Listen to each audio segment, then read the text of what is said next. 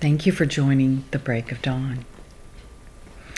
I I'm going back to I know I I read a lot of her stuff, but I just so enjoy it and it so speaks to me and that's why I want to share it with you.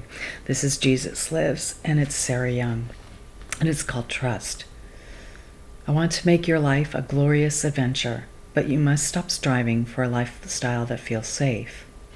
I know how ambivalent your heart is in all of this. You long for the adventure that a life abandoned to me can be and at the same time, you cling to old ways because change frightens you. Though you feel safest when your life is predictable and things seem to be under control, I want you to break free and discover the adventures I have planned for you. The greatest adventure of all is knowing me abundantly, discovering how wide and long and high and deep is my love for you.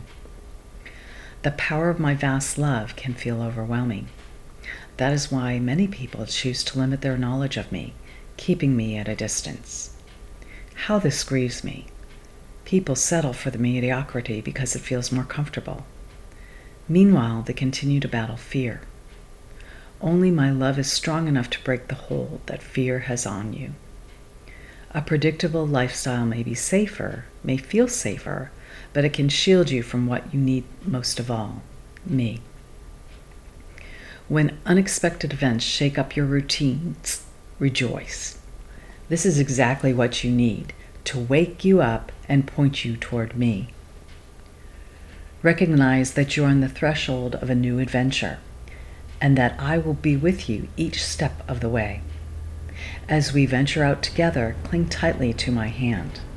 The more you abandon yourself to me, the more exuberantly you can experience my love and then the scripture. And I pray that you, being rooted and established in love, may have power together with all the saints to grasp how wide and long and high and deep is the love of Christ.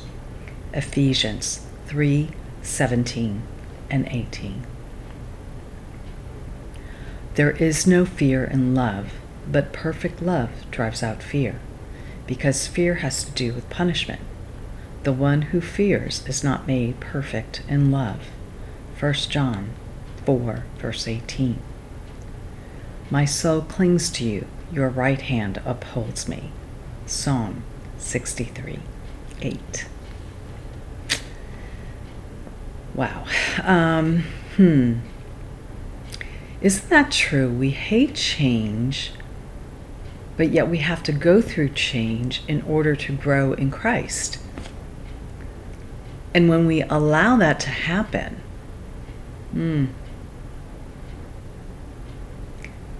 you get closer to Him. But He also opens up doors for you.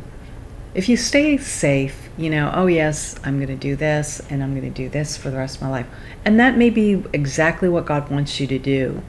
Um, for me, I've always been an entrepreneur and um, not always, that's not true. I mean, in my 20s, into my early 30s, I, I was working for someone else, for so other companies, and I finally got to the point where I was like, okay, I'm done with this. I worked my butt off, and then they end up selling the company, then you got to prove yourself again, or you get up to a certain level of uh, compensation and then they feel like okay well we need to get rid of you because you know we're having issues and that just kind of changed my mindset and i decided i was going to go ahead and and do my own thing and so i'm i think i had mentioned it a couple times ago um, god gave me an idea and i've been working with a friend of mine and um, it's huge i mean i'm like what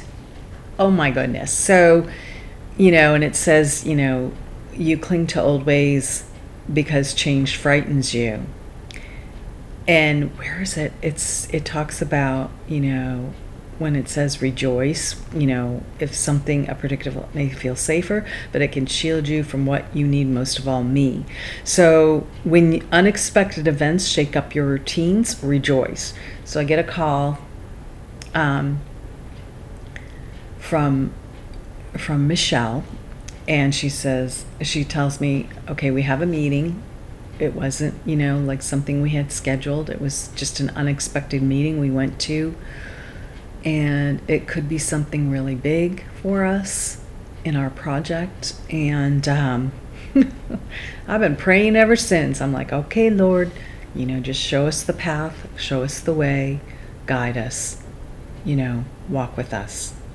Because we need Him every step of the way in the midst of all of this.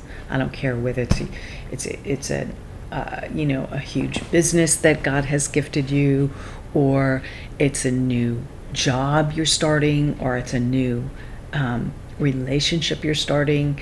Uh, you want to have God at the center. I mean, that is key in anything and everything that we do as Christians. We want to walk with God. We want God to lead us right? Okay, and then the next one is from Jesus Calling, and it's July 9th. Stop worrying long enough to hear my voice. Hmm, can we relate to that? That's not what she said, that's what I said. I speak softly to you in the depths of your being. Your mind shuttles back and forth, hither and yon, weaving webs of anxious confusion. As my thoughts rise up within you, they become entangled in those sticky webs of worry. Thus, my voice is muffled, and you hear only white noise. Ask my spirit to quiet your mind so that you can think my thoughts. This ability is an awesome benefit of being my child, patterned after my own image. Do not be deafened by the noise of the world or that of your own thinking. Instead, be transformed by the renewing of your mind. Sit quietly in my presence, letting my thoughts reprogram your thinking. And then the scripture. And that you may love the Lord your God, listen to his voice, and hold fast to him. For the Lord is your life, and he will give you many years in the land he swore to give to your fathers, Abraham, Isaac, and Jacob. Deuteronomy 30, verse 20. So God created man in his own image. In the image of God, he created him. Male and female, he created them. Genesis 1, verse 27.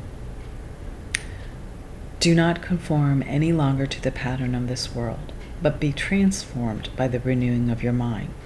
Then you shall be able to test and approve what God's will is his good, pleasing, and perfect will. Romans 12 2. Be transformed by the renewing of your mind. And the only way that you can do that is by spending time with Him and allowing Him, oh, to just take it all away. You know, just all the confusion that we allow ourselves, um, all the the stuff that we allow into our head and into our heart don't don't listen to it. It's like it says here um, it's it's the voice my thus my voice is muffled and you only hear white noise. You don't want to hear white noise. You want to hear god's god's voice. Because he will talk to you. It's just you know you have to sit quiet before him and he will speak with to you in that still small voice. You know, if you just give him that time, he does. I always seem to hear his voice. Well, that's not true. I mean, I shared with you about um, Richard and how I prayed for him. That was an like I was talking to my girlfriend and, and I heard he's the one, you know not an audible voice, obviously, but um, you know, I mean, it's it's powerful, and if you just continue to just spend time with him and you know give him your time, he will talk to you. You know, you'll hear that still small voice in your head, and that's God talking. You know, and when you hear it, it's like, what? I want more of that. You know. so I hope you enjoyed the break of dawn. I thank you for joining me, and I look forward to sharing with you um, in the next couple of days. Have a wonderful and blessed day, and again, thank you for joining the break of dawn.